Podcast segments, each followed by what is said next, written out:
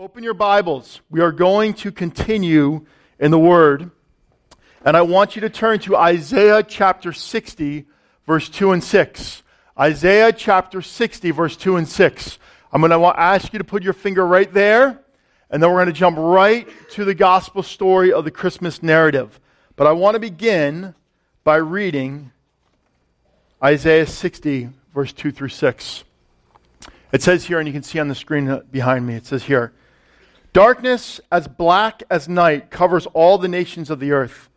But the glory of the Lord rises and appears over you. All nations will come to your light. Mighty kings will come to see your radiance. Now, listen to this. This is the prophetic message of Christmas. Now, pick up on the little things. It says, All nations will come to your light. Mighty kings will come to see your radiance. Look and see, for everyone is coming home. Where's home in Scripture?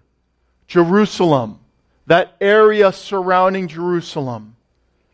Your sons are coming from distant lands. Your little daughters will be carried home. Your eyes will shine and your heart will thrill with joy. For merchants from around the world will come to you. They will bring you the wealth of many lands. Vast caravans of camels will converge on you. The camels of Midian and Ephra, Ephah, the people of Sheba, will bring gold and frankincense, and in some translation it also says myrrh, and will come worshiping the Lord. Now, we are going to now turn to Matthew chapter 2, verse 10. I'm sorry, verse 2 all the way down. We're going to basically read the whole, the whole Christmas passage. But before we do, I just want to stop right here before we jump into anything. Did you see in Isaiah 60 that there were some very key phrases that were going on? That the nations were going to come home, that kings were going to come and worship, that sons and daughters were going to be brought back to their homeland and that caravans of merchants were going to bring riches. Think about that imagery. We often read in Isaiah 60 passage and we just kind of get through the word or, or try, to, try to preach something through it. But, but now let's read the Christmas narrative and let's see what the prophet Isaiah was speaking about so long before this ever happened. It says here in verse 1 in chapter 2 of Matthew Jesus was born in Bethlehem in Judea during the reign of King Herod. About that time, some wise men from eastern lands arrived in Jerusalem, asking, Where is the newborn king of the Jews? We saw his star as it rose, and we have come to worship him. King Herod was deeply disturbed when he heard this as was everyone in Jerusalem. He called a meeting of the leading priests and teachers of religious law and asked, Where is the Messiah supposed to be born? In Bethlehem, in Judea, they said. For this is what the prophet wrote O you, O Bethlehem, in the land of Judah, are not least among the ruling cities of Judah. For a ruler will come from you who will be the shepherd for my people Israel. Then Herod called for a private meeting with the wise men, and he learned from them the time when the star first appeared. Then he told them, Go to Bethlehem and search carefully for the child. And when you find him, come back and tell me so that I can go and worship him too.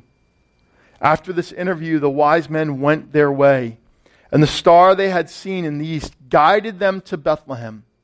It went away of them and stopped over the place where the child was. When they saw the star, they were filled with joy. They entered the house and saw the child with his mother, Mary, and they bowed down and worshiped him. Then they opened their treasure chests and gave him gifts of gold frankincense, and myrrh. When it was time to leave, they returned their own, to their own country by another route, for God had warned them in a dream not to return to Herod. When we think about the Christmas narrative, we so often miss out on the big prophetic message that was going on that began in Genesis and ran through the whole Old Testament. As you notice that I not only read about the frankincense, gold, and myrrh, but it also talked about a, a prophecy that was about Bethlehem. There's also another prophecy that was read during the, the candle turning on, since we can't light them, about Bethlehem. And when you look all throughout the Old Testament, all you see is this pointing sign to God's full redemption. And I really believe that the story that we, narrative that we're going to look at this morning is one of the most profound examples of all of what was going on, not just at the birth narrative, but what had taken place throughout all of Scripture. And so, what I want you to do is, I want to pray with you this morning before we really dive into it.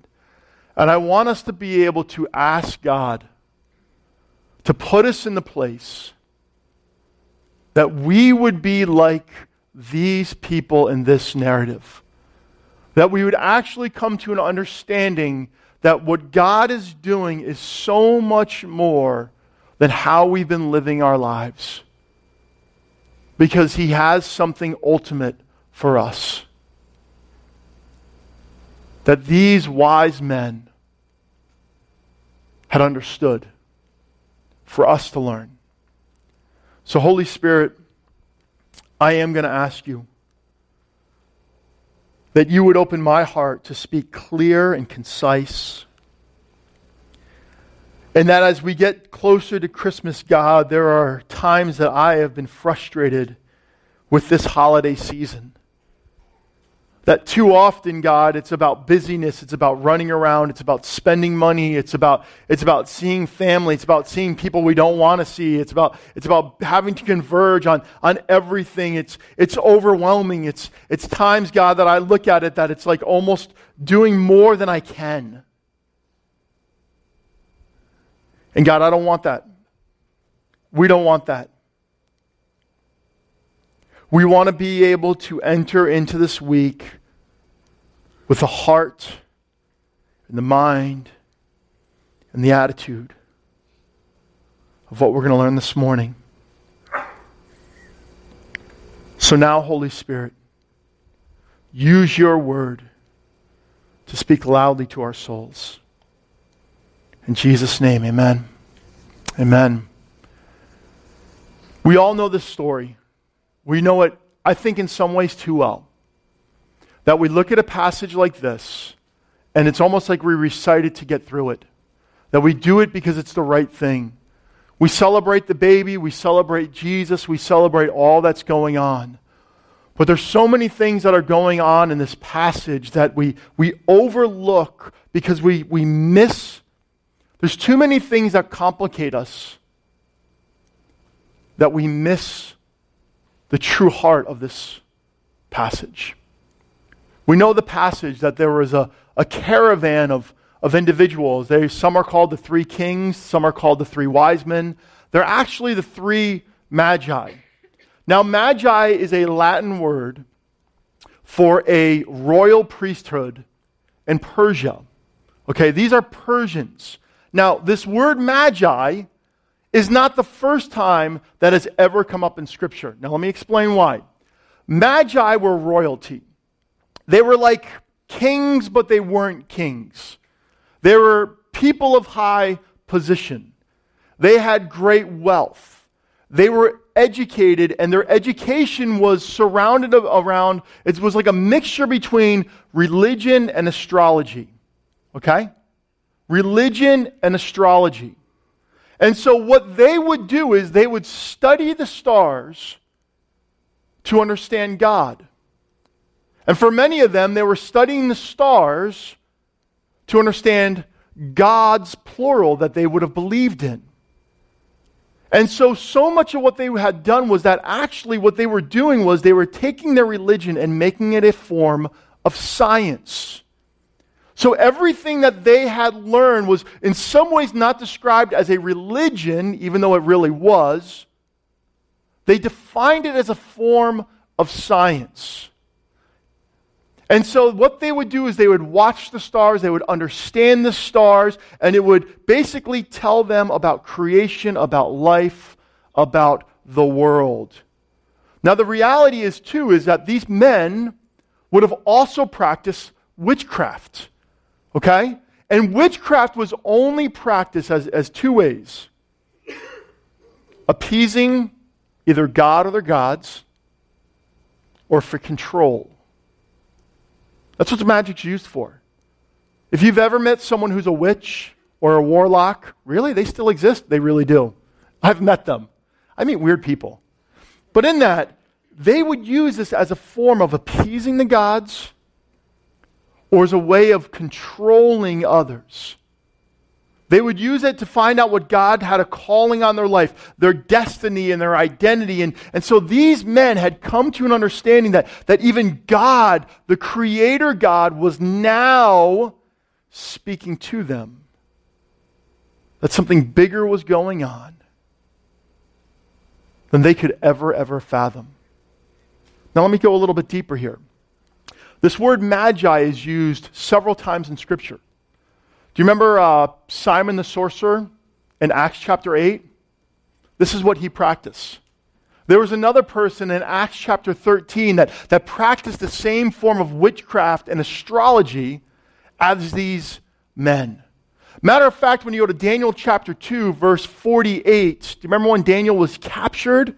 He was captured, and when he was captured, he was put over a group of people. Do you know who Daniel was in charge of? The Magi. And so, all throughout Scripture, you see people that had practiced these things. And when, when Daniel was taken, he was brought to the land where these men would have been from. And so, there's some way that this teaching of a Messiah, a heavenly king, had filtered all the way down to them throughout hundreds and hundreds of years. But in some supernatural form, these men knew that the Creator God was up to something. And they were going to follow a star that they had heard about through the ancient writings, which would have been the Old Testament and they were going to find this earthly slash heavenly king. You see, there's so much more to these magi than we just quickly read through. For some reason, in their studies of ancient writings and ancient religions and ancient faith, that in their readings and in their seeking true identity of who God is, the Holy Spirit put it on their hearts to seek this child out. Now, think about that. How cool is that? These men were foreigners. They weren't Jewish people. They weren't from the, the chosen group of people, the tribe of David. They were not. They were foreigners from a distant land who, more than likely, through the reading of the old prophets, that the Holy Spirit impressed on their hearts that they were to go and find this king. And so they set out on a journey, and oftentimes we think about three, three magi riding on camels. And it was only them that they probably had a couple extra camels to, to load everything up and to, to make their trek. And more than likely, they were traveling for two years because the star would have more than likely, and this is not definitive, this is one theory. The moment that child was born, that star appeared over, over where they were. And so, more than likely, they were traveling for two years. How do we know this? Because when they were traveling, they were traveling in this massive caravan a massive caravan of probably 20, 30, 40, 50, 100, 200 people because such wealthy individuals would have brought their families. And they would have brought a small army with them because of the gold and the frankincense and the myrrh. We think that they brought him like a coin and a bottle.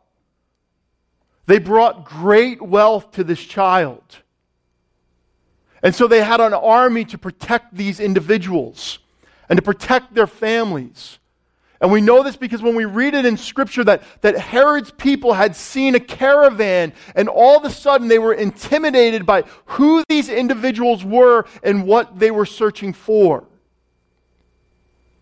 And so when Herod saw this, he got nervous and anxious and he brought them in. It says that he was disturbed. And he brought them in and he, and he manipulated them. He played them. He, he used it as a way of saying, hey, let me, let, me, let me dine you. Let me bring you in. Let me celebrate you. Why are you in my land? And when he sat down with them and they ate and they talked, he realized that they were searching for the ultimate earthly, heavenly king. And who do you think Herod thought that earthly, heavenly king was? Himself. And yet it wasn't. And so Herod manipulated, by, manipulated them by saying, So, how do you know this? Where did you hear about this? Where have you read this? Where is this coming from? And they explain that in their reading of ancient scriptures, bless you, they were told that in the town of Bethlehem, a baby, a king, would be born. And so Herod, in anger and fear, sent them away to go find this baby and said, Hey, make sure that you come back and let me know so I can go worship them too. Now, why do we believe that, that they were traveling for two years? Because Herod said he got his officials together and said, Let's kill all the children two years old and younger. And so, more than likely, that would have been because that's how long these people were traveling. He wanted to make sure that every young boy was wiped out, that this king could never rule. And so, Herod was threatened by this baby, by this child even knowing that he was born in the town of Bethlehem, a lowly town, a town that is not like a Mahwah or an Upper Saddle River or an Allendale where we would think that, that something special would come out of. This was a rundown village that once had a place of, of prosperity and power, much like a Paterson. And yet, the fear of Herod drove him to kill all the children. You see, there's certain things that we can fight about God or not, or Christ or not. But historically speaking, these things are written accounts, not just from the scriptures, but by historians such as Josephus and other individuals. And so the Magi left Herod and they went and they found Jesus. And then when they found this baby Jesus, and I, and I love it when we were little, like it seems like, like, like we never get this picture. We think about three men coming before him and just kneeling. It wasn't something like that. It would have been a caravan, a massive group of people that surrounded Mary and Joseph and Jesus. And as they all approach, you can see this picture of them that any time that they would stand before a king, they would have kneeled before them with their heads not even looking at them, holding their heads low, presenting their gifts.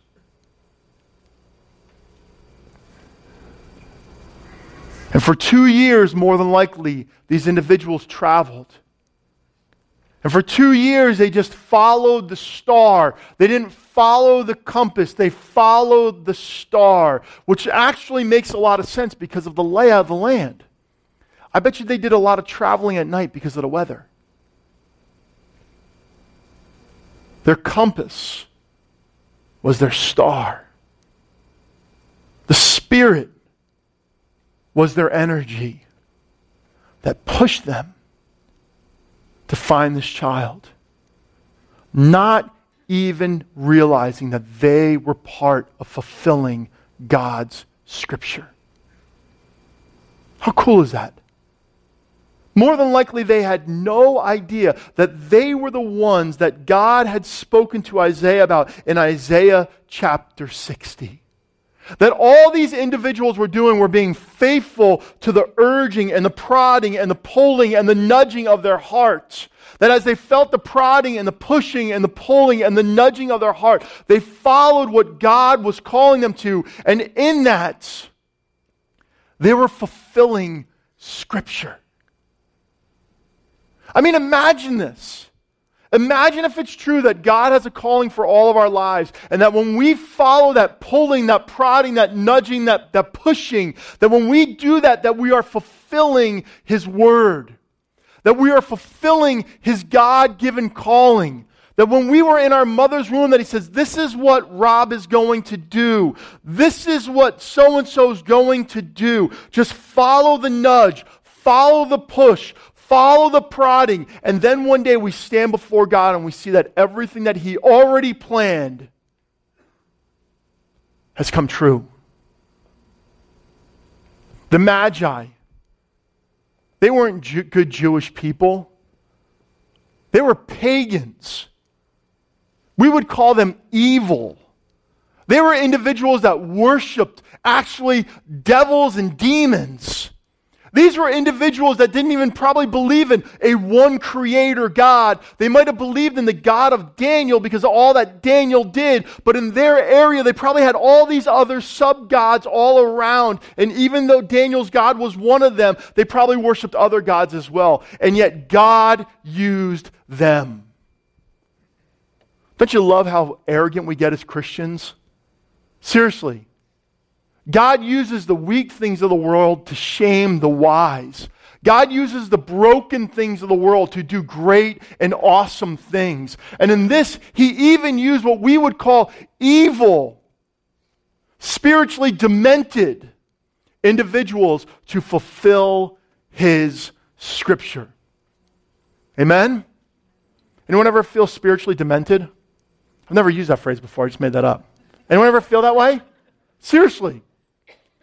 Anyone ever struggle that can God fully use me? That God fully knows me? That in my brokenness and my stupid decisions and the little things that I don't do, that He's going to eliminate me from His calling? Well, when you look at the Magi, that's not how God works. God draws us, God prods us, God pulls us into His direction. So the more we see Him, the more we don't want those things, the more we want His will and His calling and His purpose. And so they offered three gifts. More than likely, they were three gifts of a king. Let me just go over them real quickly. Myrrh was, a, was commonly an, uh, an anointing oil. Whenever a king came into power, that they would anoint the king with oil as a sign of royalty and God's position over them. Frankincense was a perfume as a sign of, of smelling the royalty of who they are a, rif, a, a, a really wealthy perfume gives a sign of power and prestige. And gold, just like today, is one of the greatest signs of wealth. And all these were laid before him, but then there's a spiritual meaning as well. We could see this in Scripture that when you look at gold and frankincense and myrrh, that, that there was definitely some kind of spiritual meaning going on, that these, that these three men had no idea. The first was the gold was a sign of a king, right? What kind of crown do they wear? Do they wear a silver crown? No, they wear a, a crown of gold.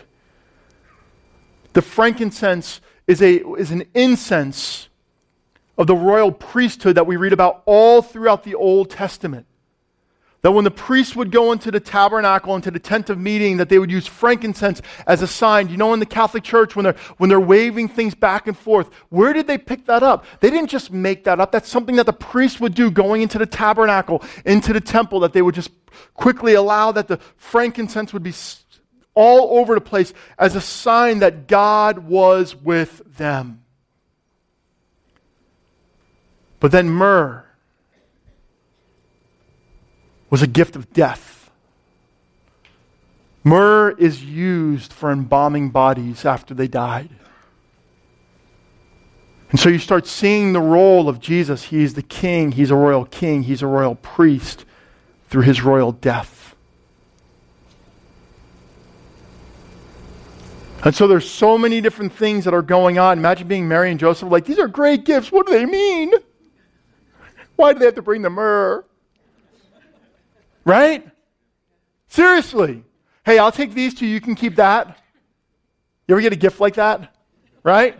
It's like the socks you don't want for Christmas. No, the 12 black pairs of socks that you always get. But when you look at this passage,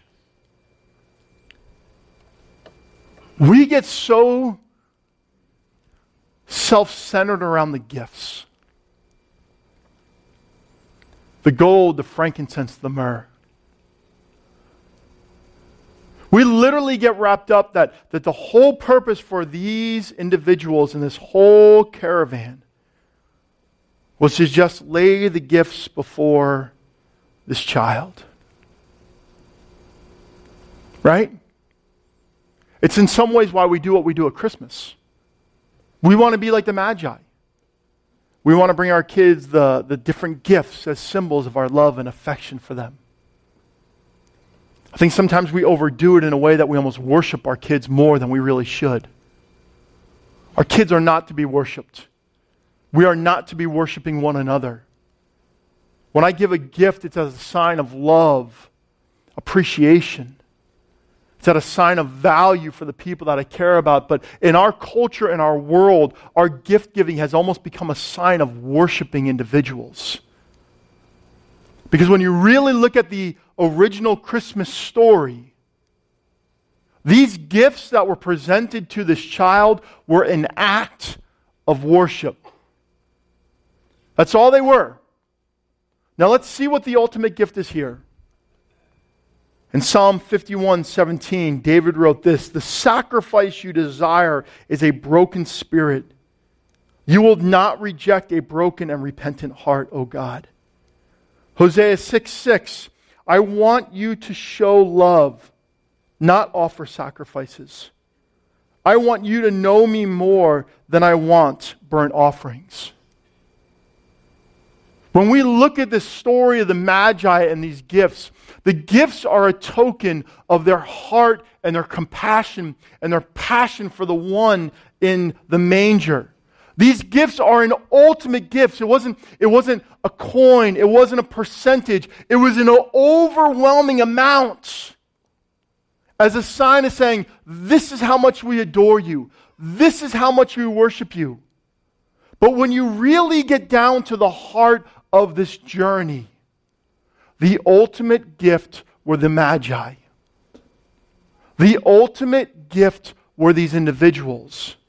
The ultimate gift was this caravan. The ultimate gifts were their hearts.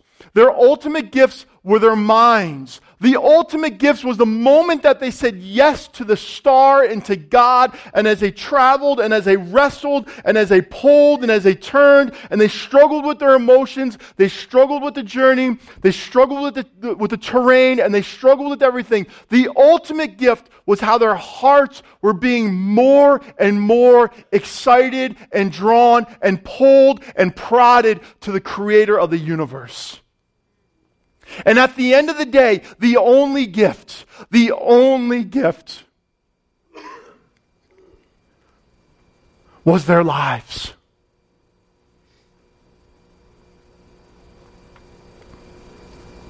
The only gift that the Magi brought was their lives.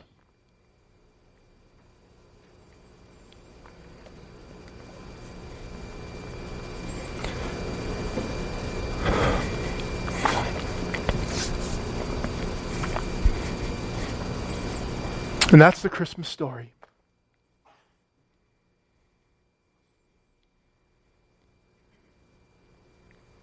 When I was driving to church this morning, I thought about a couple people who did that in Scripture. And I think about the widow. You know the story of the widow's mite? She gave nothing, but she gave it all. You think about the Apostle John. I mean, there's a lot of the apostles and disciples. You look at John. It says that he was the one that Jesus loved. Now, all the disciples loved Jesus the same, but when I think about it, I think about John.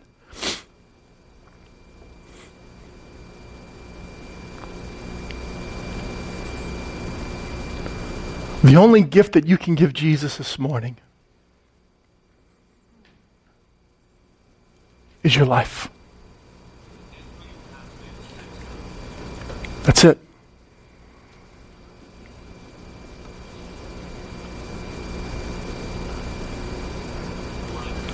Would you bow with me?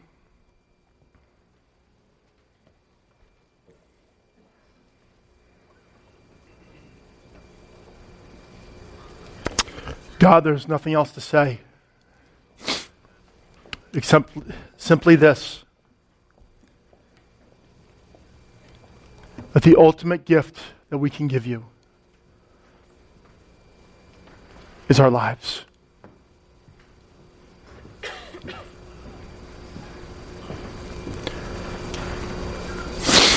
And so I ask you that this morning, that we would be willing to come to the communion table.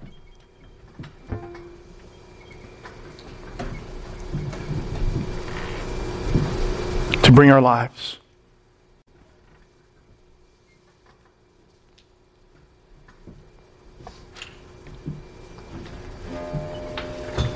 And that we would rethink everything.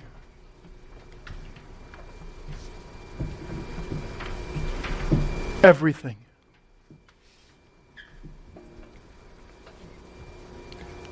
And that this Christmas season would be a season not about how much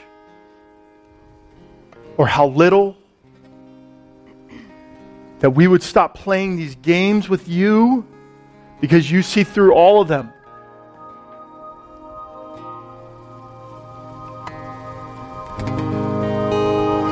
God, I even get mad when I hear churches talk about people's times and talents and treasures. It's like we, we set things apart from you. We, we talk about everything separately. Like, these are my talents, God, I'm going to give you. These are my treasures, God, I'm going to give you. This is my time that I'm going to give you, that God, that we never fully get to experience the fullness of you because we've never given you our all. And today, Jesus, as the pastor of the plant, I put a spear in the ground against the enemy. And I say, No more. We will be people who give all. We will give you our lives. We will give you our hearts. We will give you our minds. We will give you our struggles. We will give you our weaknesses. We will give you our victories. We will give you our quietness.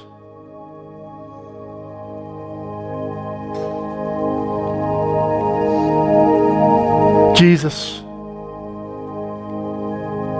I want to be a magi.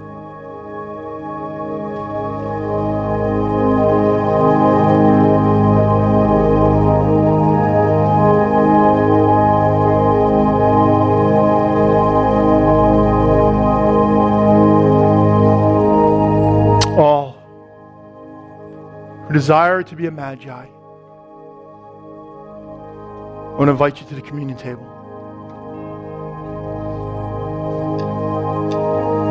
If you desire to be a magi, a tribe of people who desire to give God all things, I want to invite you to eat and drink. Want to invite Jeremy and Hyde to pass the elements to you as you come down. But do me a favor because you ain't doing it for me. Before you come up,